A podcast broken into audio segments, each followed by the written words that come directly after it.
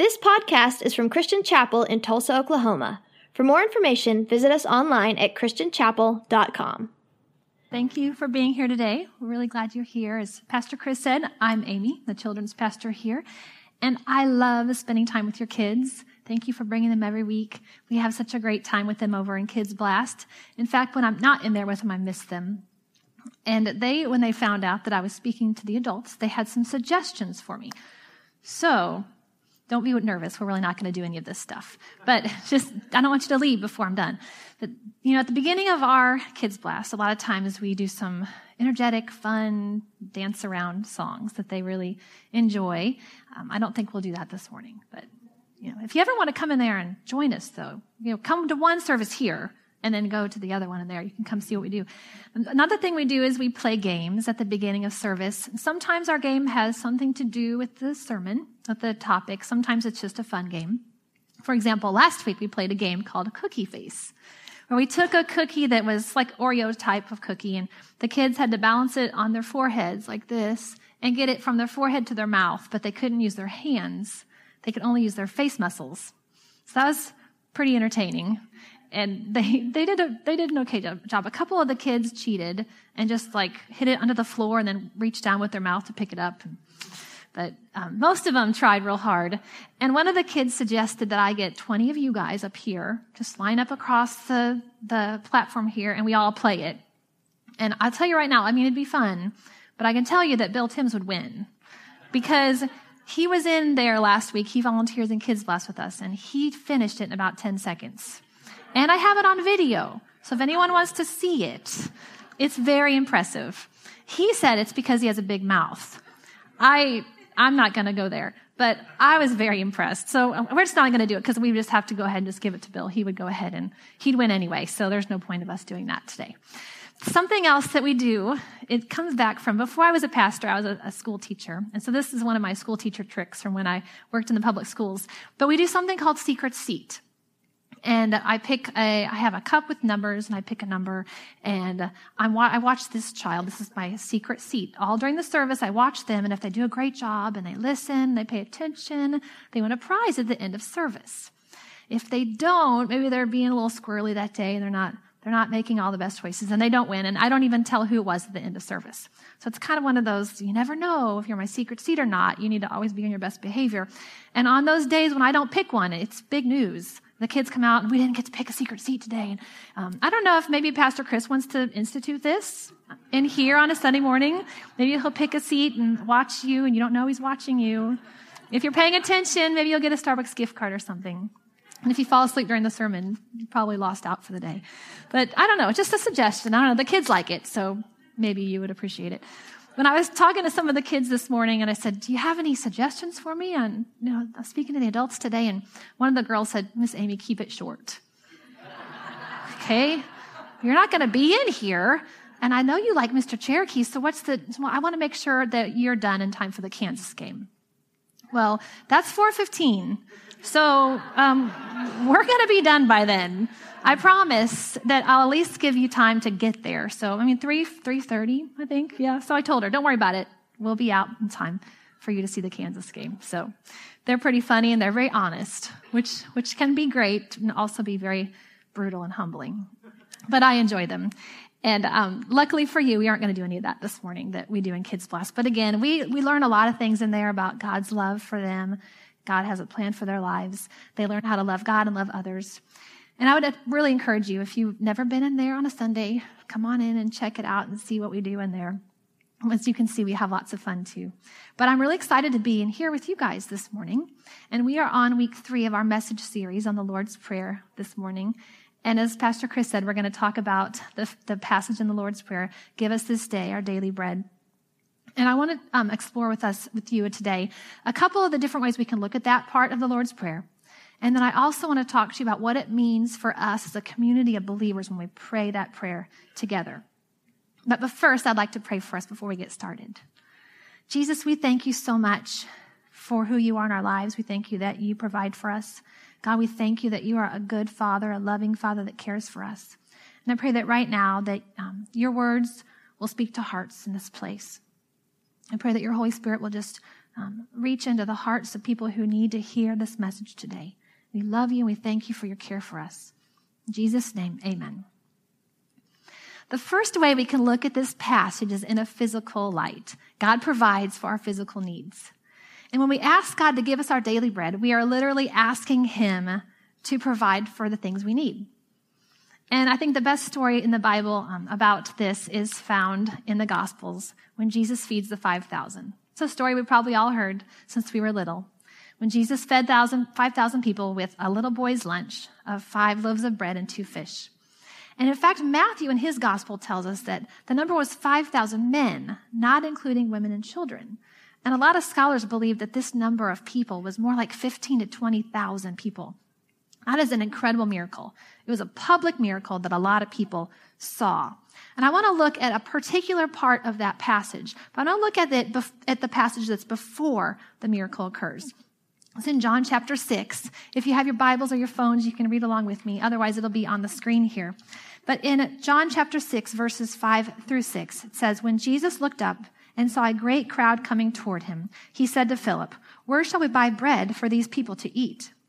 He asked this only to test him, for he already had in mind what he was going to do. See, Jesus was not surprised by the people that showed up. He knew that those people were going to be there.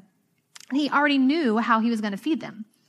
So he wasn't stressed out or worried when he saw them all show up. But this was a moment for him to teach his disciples about trusting God for provision. Now, I'd like for you to think with me for just a little bit about what the idea of daily bread means to you. So when you pray this prayer in the Lord's Prayer, give us this day our daily bread, what are you praying for? You praying for physical food, like in the Bible story of Jesus feeding the 5,000, maybe shelter, clothing, money, maybe family or friends. There's lots of different ways we can look at that. A lot of different people have different ideas of what their daily bread is. Regardless of the ideas that you came up with when it comes to daily bread, it's still very hard for us to see that idea through the eyes of the people in Jesus' day. Because those people, a lot of them were farmers. They relied directly on good weather or rain or healthy crops in order to feed their families. And they knew the desperation of praying for rain so that their crops would grow, so they could harvest them, so they could feed their families. And if they didn't get rain, if they were in a drought, or there was um, problems with crops that year, they knew the fear of not knowing if they were going to be able to provide food for their families, the fear of not knowing where their next meal was going to come from. And most of us, if not all of us, don't know that feeling. Instead, we live in a time when we can pick up our phones and get on our Walmart grocery app and have the groceries delivered right to our car, which is wonderful. I use it and I love it. But we don't really have a frame of reference for how the people in Jesus' time felt. Now, for those of us in our families who don't even do the grocery shopping, it's even worse for them because they think that the food just magically appears in the pantry. I think our kids, my, my son will say, Did you buy bagels? No, I'll get it the next time I go to the grocery store, the next time I order groceries. And like five hours later, he's been with me the whole time. Do you have bagels yet? No. I, you have, have you seen me leave the house? Have you, I mean, no, it's not, it's not like poof, and all of a sudden food just appears in the pantry. Just like the laundry doesn't get magically folded, and the dishes don't get magically washed. There's not a grocery genie. Okay, but even then, we have a much easier time of getting our daily bread than the people did in Jesus' day. And as I was thinking about this idea of not knowing when I was going to get to eat, like not knowing when my next meal would be where my next meal would come from. I really, I don't think I have any frame of reference for that or any idea. I think the closest it would be was when I was a mother of young kids, like infants and toddlers. And you just never know when you're going to get spit up on, or you have to change a diaper blowout, or you're going to have to deal with a meltdown. And this tiny little free time you might have carved out for yourself to grab to grab a meal just got like smashed because of something they did. But even then, even then, when I'm in those moments, I know I'm at least going to get to like eat the crust from their peanut butter and jelly sandwich, or grab their little, you know, those mac, mac and cheese microwave bowls. My kids never finish them all. There's always like a layer at the bottom. Even though I knew I could scrape that up and eat that, I knew I would get something to eat. I wasn't going to starve. And so this is not the same kind of uncertainty that the people in Jesus' day felt. They're talking about times when they literally did not know if there was going to be any food available. And so the idea that Jesus gives them to trust God to pray for their daily bread was probably a lifeline for them. Know, when we pray for our daily bread, we tend to take it as a prayer for our future needs. So we pray it this morning, and we're basically saying, you know, for the rest of today, give me my daily bread. But it's important for us to really stop and look at our lives. For example, when we leave this place, we're all going to get in our cars that probably have plenty of gas in them. Going to drive to our homes that most likely have air conditioning and heat. We're going to look in our kitchen pantries and our kitchen cabinets, and we're going to see that God has already provided our daily bread for today and also the weeks ahead. As we look at this, we realize that God, a lot of times, has provided for us ahead of our needs. And I want to read again really fast John 6 6, when it, says that Jesus asked this question of Philip only to test him, for he already had in mind what he was going to do. See, Jesus already knew how he was going to feed the thousands, and he already knows how he's going to provide for us too. Now, several years ago, several years ago, my husband and I were newlyweds, and we're in that stage in life, which many of you found yourselves in when you first got married, where you didn't have a lot of extra money. You had the money you needed, and um, most of the time, but you didn't have extra money. There was one day that we got some extra money in the mail, and we were so excited. And immediately we thought of all these things we wanted to spend it on. We had a long list that just within seconds, you know, we could do this, we can do this, we can do this. We're so excited. And like two days later, something happened to one of our vehicles. And we had to use that money to fix our vehicle. My first reaction was frustration and anger. Like I had plans for that money, and now I have to fix my stupid car. I don't even like this car, and I have to put all this money into it. And I was very frustrated with that. Now it took some time and several lessons like that for us to learn a very important lesson. That little by little, we began to look at those extra and unexpected blessings from God as ahead of time provisions. That He was already providing for a need before we even knew we had it. And we're at that point now in our lives where when we get something unexpected, we hold it with open hands because we don't know what it really is for. Maybe it's for a future need for ourselves. Maybe it's for somebody else that we know that needs something. And so we begin to look at those things. And you probably all have mo- those kinds of moments in your life when you can tell a story this morning about God's ahead of time provision for you. And when we look at those things, when God has already provided our needs before we even knew that we had them, it gives us a, humble trust in God as our loving Father who's going to care for our needs and He will provide what we need. And the second way we can look at this phrase in the Lord's Prayer is through a spiritual lens. When we look back at John chapter 6, we're going to look at that again to help us with this idea.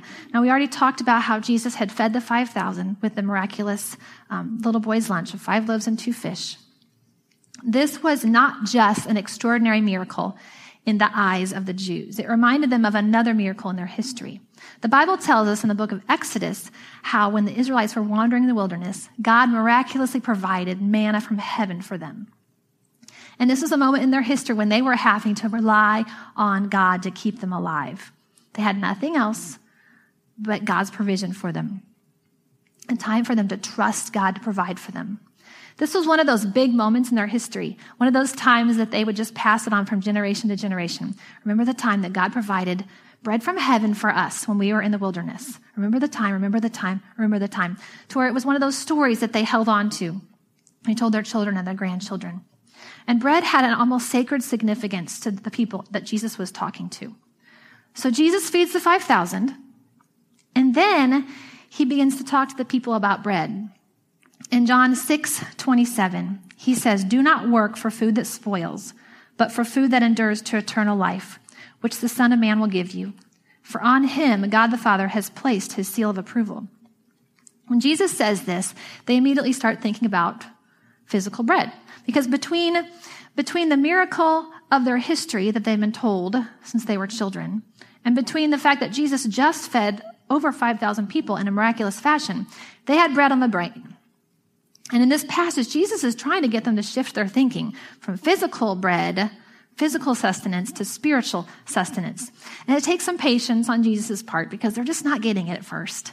They kind of go back and forth for a while, and he's finally able to get to, them to that point in verse 35 of chapter 6, where he declares to them, I am the bread of life. Whoever comes to me will never go hungry, and whoever believes in me will never be thirsty. He is saying to them, All the things you need in life, they're all found in me. It's like he's waving his arm saying, It's me. I'm the one that you look to for everything. I am what you need every day. So we see through this that Jesus doesn't just provide our everyday needs. He doesn't just provide everything we need. He is everything we need. Jesus is everything that we need. So when Jesus instructs us to pray for God to give us our daily bread, he's really, we're really praying for God to give us himself, for God to give us the realization that everything we need is found in Jesus. Jesus is our source of spiritual life and well being. He is the spiritual sustenance of our lives, the answer to every prayer, every worry, every concern, every cry, every heartache is Jesus. He is the bread that we need. Now, it would be ridiculous if we thought we could just eat once a week. How many of you would be brave enough to, to admit that you get hangry? So when you're hungry, you get a little angry. A few of you. Okay, I see someone pointing to somebody else. So how many of you would, would admit that somebody you know gets hangry? A few more hands there. Interesting. Yeah, I have to say, I have people I live with that are that get hangry. People I work with that get hangry. Sorry, did I actually point? I didn't mean to. I didn't mean to point. I'm just using my hands. But yes, there, there are people I know, and I as well can, can get that way too. But if, if we only ate once a week, there'd be a lot of hangry people running around here. It would be ridiculous. It wouldn't work. Or what if we only waited to eat until we were literally about to starve to death? Again, it would be ridiculous. It doesn't make any sense. We need to eat every day, every single day, and several times a day. Some of us more than others okay, to keep that hangry at bay. We need to. But if Jesus really is the bread of life, then we need him just as much as we need physical bread. We can't think that just getting a little bit of Jesus once a week on, say, like a Sunday morning is enough to satisfy the needs of our soul. We also can't think that we can just wait and go to come to God and, and have Jesus in our lives when we're going through a hard time and we feel like we're about to starve spiritually. Just like physical bread, Jesus is saying that we need him every single day in every stage of our lives. I see this at work every day in my life. For those of you that don't know me very well, I'm not a very outgoing person. I grew up singing in front of people at church. My whole life I did. But talking in front of people is a whole different story. And It is not my comfort zone. If I would have put my sermon in an opera or musical form for you this morning, would have been easy. No problems. You would have been uncomfortable, but I would have been completely at ease. No problems there. I'm not going to do that, by the way. not going to. But, but definitely it's just not my comfort zone. And then also, if you've ever been to a kids event with me, mega camp or Royal Family Camp or kids camp, you've seen me leading kids in energetic uh, worship songs, just where we dance around, we're having a, having a good time. Again, not something I am very comfortable with. Doesn't come naturally to me. In fact, when I first took this job as children's pastor, there were two things that terrified me more than anything. One was talking in front of people, and the other one was leading kids' worship songs with the dancing and the motions and all that stuff. Because I'm pretty shy and soft spoken. But for some reason, God has put me here to do that very thing. And in my life, I have struggled a lot with many insecurities and self doubt. And there is no way I should be up here right now speaking to you except for the power of Christ in me. I have learned that I need him every single day so I can do the things he's called me to do. He is a lifeline that I hold on to so I can continue on the path that he's called me. Now, I can honestly say I'm not yet in that place where I absolutely love talking to people. Not there yet but it is getting easier as I rely on Jesus. I can tell you, though, that I absolutely love leading our kids in energetic, passionate worship. It is one of my favorite times with them. And so I see Jesus being my strength and my sustenance in those areas of my ministry. Because Jesus doesn't just provide everything we need, He is everything we need. I want to take a step back for just a second and look at the Lord's Prayer as a whole. And just kind of think about it. We, we said it earlier today. My mom's an English teacher. I know she's watching right now because she texted me between services. So she's hopefully going to be very proud of my English knowledge. But the tense of the Lord's Prayer is first person plural. I had to do some research to figure that out, but I figured it out. And I had to, I, honestly, I did email my mom too, just to make sure I had it right. So really, thanks, mom. She's the one who kind of helped me with it. But first person plural. Okay, that means that when I pray this prayer, I'm praying it for myself personally, but I'm also praying it for you, and you're praying it for me. We don't begin this prayer by saying, My Father who is in heaven. We say, Our Father who's in heaven. And we don't say, Give me this day my daily bread. We say, Give us this day our daily bread. And this can't be coincidence on Jesus' part. When we pray the Lord's Prayer, we are praying it as a community of believers together. When I'm praying for God's provisions in the Lord's Prayer, I'm praying for myself and others to receive daily bread. Now, how can I be content with God's provisions for my own life, physically or spiritually, when my neighbor has no provision in that area? The beauty of Jesus setting us up in a community of believers is so that we can be God's provision to each other. God provides for us so that we can provide for each other. And when we receive these provisions, we should accept them and be grateful and thankful. But then we should have our eyes open to see who else can benefit from the provision that we've received. Now, this works with both physical and spiritual provision. Now, I see this at work very well at our church. It's amazing to me when I see ladies give of their time to go answer phones at Crisis Pregnancy Outreach Center. Or I see our junior Bible quiz team who bakes a pie together for the pie auction that raises money for Royal Family Kids Camp. Or I see some of our, our retired men and women who go to Jarman Elementary on Monday mornings and they read to the neighborhood kids there, the neighborhood school. Or when our teenagers give up a week of their time to hang out at kids' camp with our kids, teaching them how to love God and teaching them how to love others. When our college age and young adult kids, when they take the time to give up a week of summer vacation to go to Royal Family Kids Camp to love on foster kids.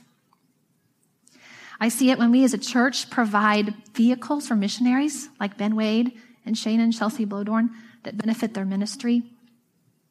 I even saw it this past week on Friday when we said goodbye for now to one of our beautiful members, Carolyn Ford. And ladies from our church brought food. And even by the time I got here, I didn't see hardly any of them. There were some ladies also that served. But most of the ladies who brought food, nobody even knew who brought the food. It just magically kind of showed up. Showed up but we know it wasn't magic. But it was amazing because these women just, and they do this for every single funeral. But they provided a meal so that Carolyn Ford's family could be together and fellowship together after her funeral. And this happens, like I said, for every single funeral that we do here at Christian Chapel. It happens when someone has a baby, people bring meals. When someone has surgery, people bring meals. When someone is going through a hard time, people come and they sit with them and they, they walk through that with them. And this church does a great job of that. This church gets the idea of providing for others out of the provision that they've received. That is awesome. And I am so proud to be of a church, part of a church that does that. So, and I don't want to discount that. So good job. And please keep it up because it's beautiful and it's so necessary to, to, um, for us to do that so that we can reach the people that God has called us to reach. But as hard as it is to share our physical blessings, sometimes it's even harder to share our spiritual blessings. It's easier to share the physical things that we've received sometimes than it is to share the spiritual lessons that we've received. And I wonder why that is. Why is it? Why is it so hard for us to share those spiritual things that we've learned and to share them with other people? I think it's because sharing our spiritual provisions requires us to get a little more vulnerable with each other. This is where we have to be willing to open up our hearts and our very lives to each other. We have to be willing to share our hurts, our fears, and even our mistakes in order for others to see how God has provided for us during hard times in our lives. I want to read another passage for you out of 2 Corinthians chapter 1, verses 3 and 4. Praise be to the God and Father of our Lord Jesus Christ, the Father of compassion and the God of all comfort, who comforts us in all our troubles so that we can comfort those in any trouble with the comfort we ourselves receive from God. God brings us through things in our lives so we can turn around and be his provision to somebody else who's going through a similar situation. And that's why home groups are so vital to our community. But even in that small group setting, we still have to be willing to speak up to share our experiences. You have no idea what your story will mean to somebody else. You have no idea of the impact it might have on the person who's sitting across from you. I could tell you so many stories of this in mine and my family's life. I've been a children's pastor here for three and a half years, but some of you don't know that we've actually attended the church for about 14 or 15 years before that. So we've been around for a while, and we don't have family in town. But this church has become our family.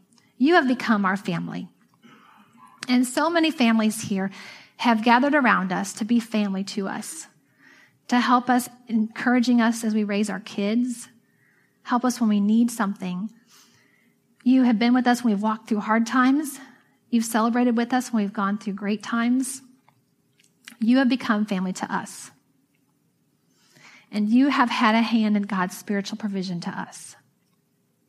Some of you don't know this either, but when I was pregnant with our first child, I was in the hospital on bed rest for about two months.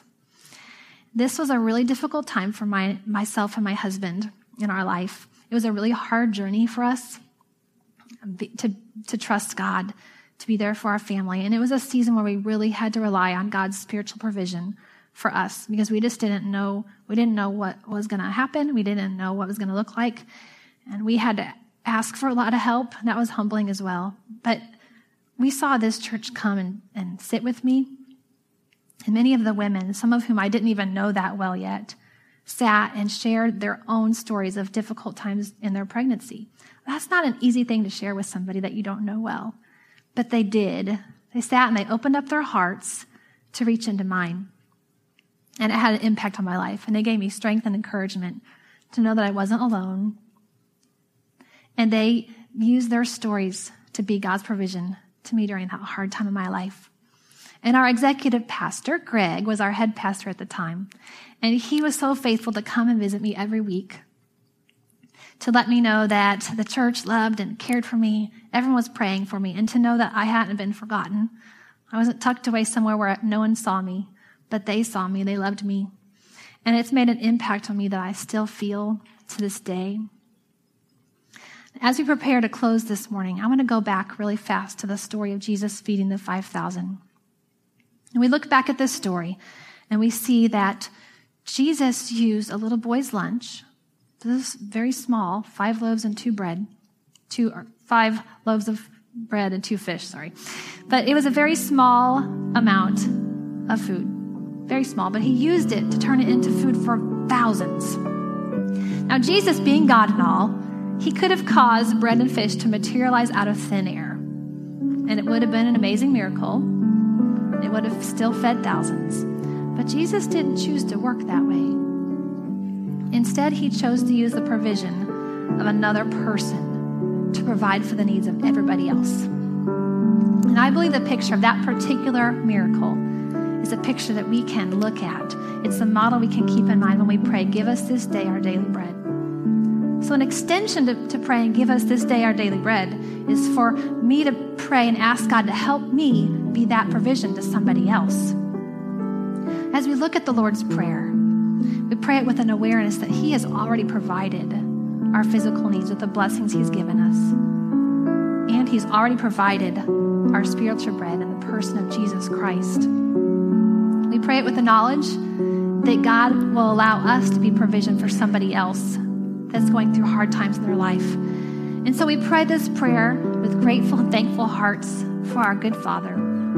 We also pray it on behalf of each other and with our eyes and our ears and our hearts wide open to see who needs this same provision that we've received.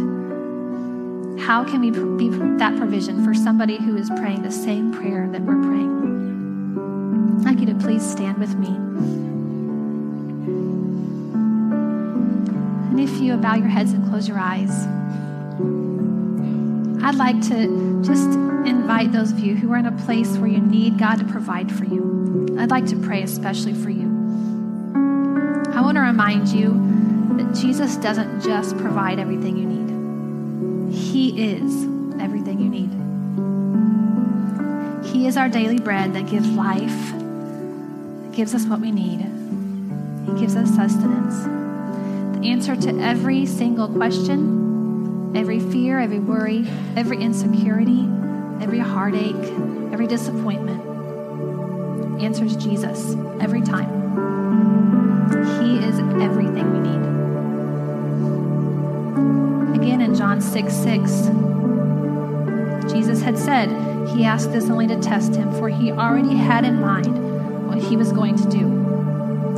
I want you to know today that God already has in mind what he is going to do in your situation. Your situation is not a surprise to him. He knows where you are, he's known where you're going to be today.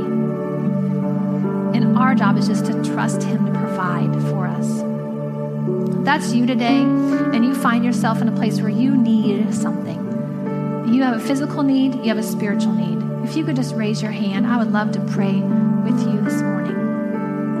Thank you.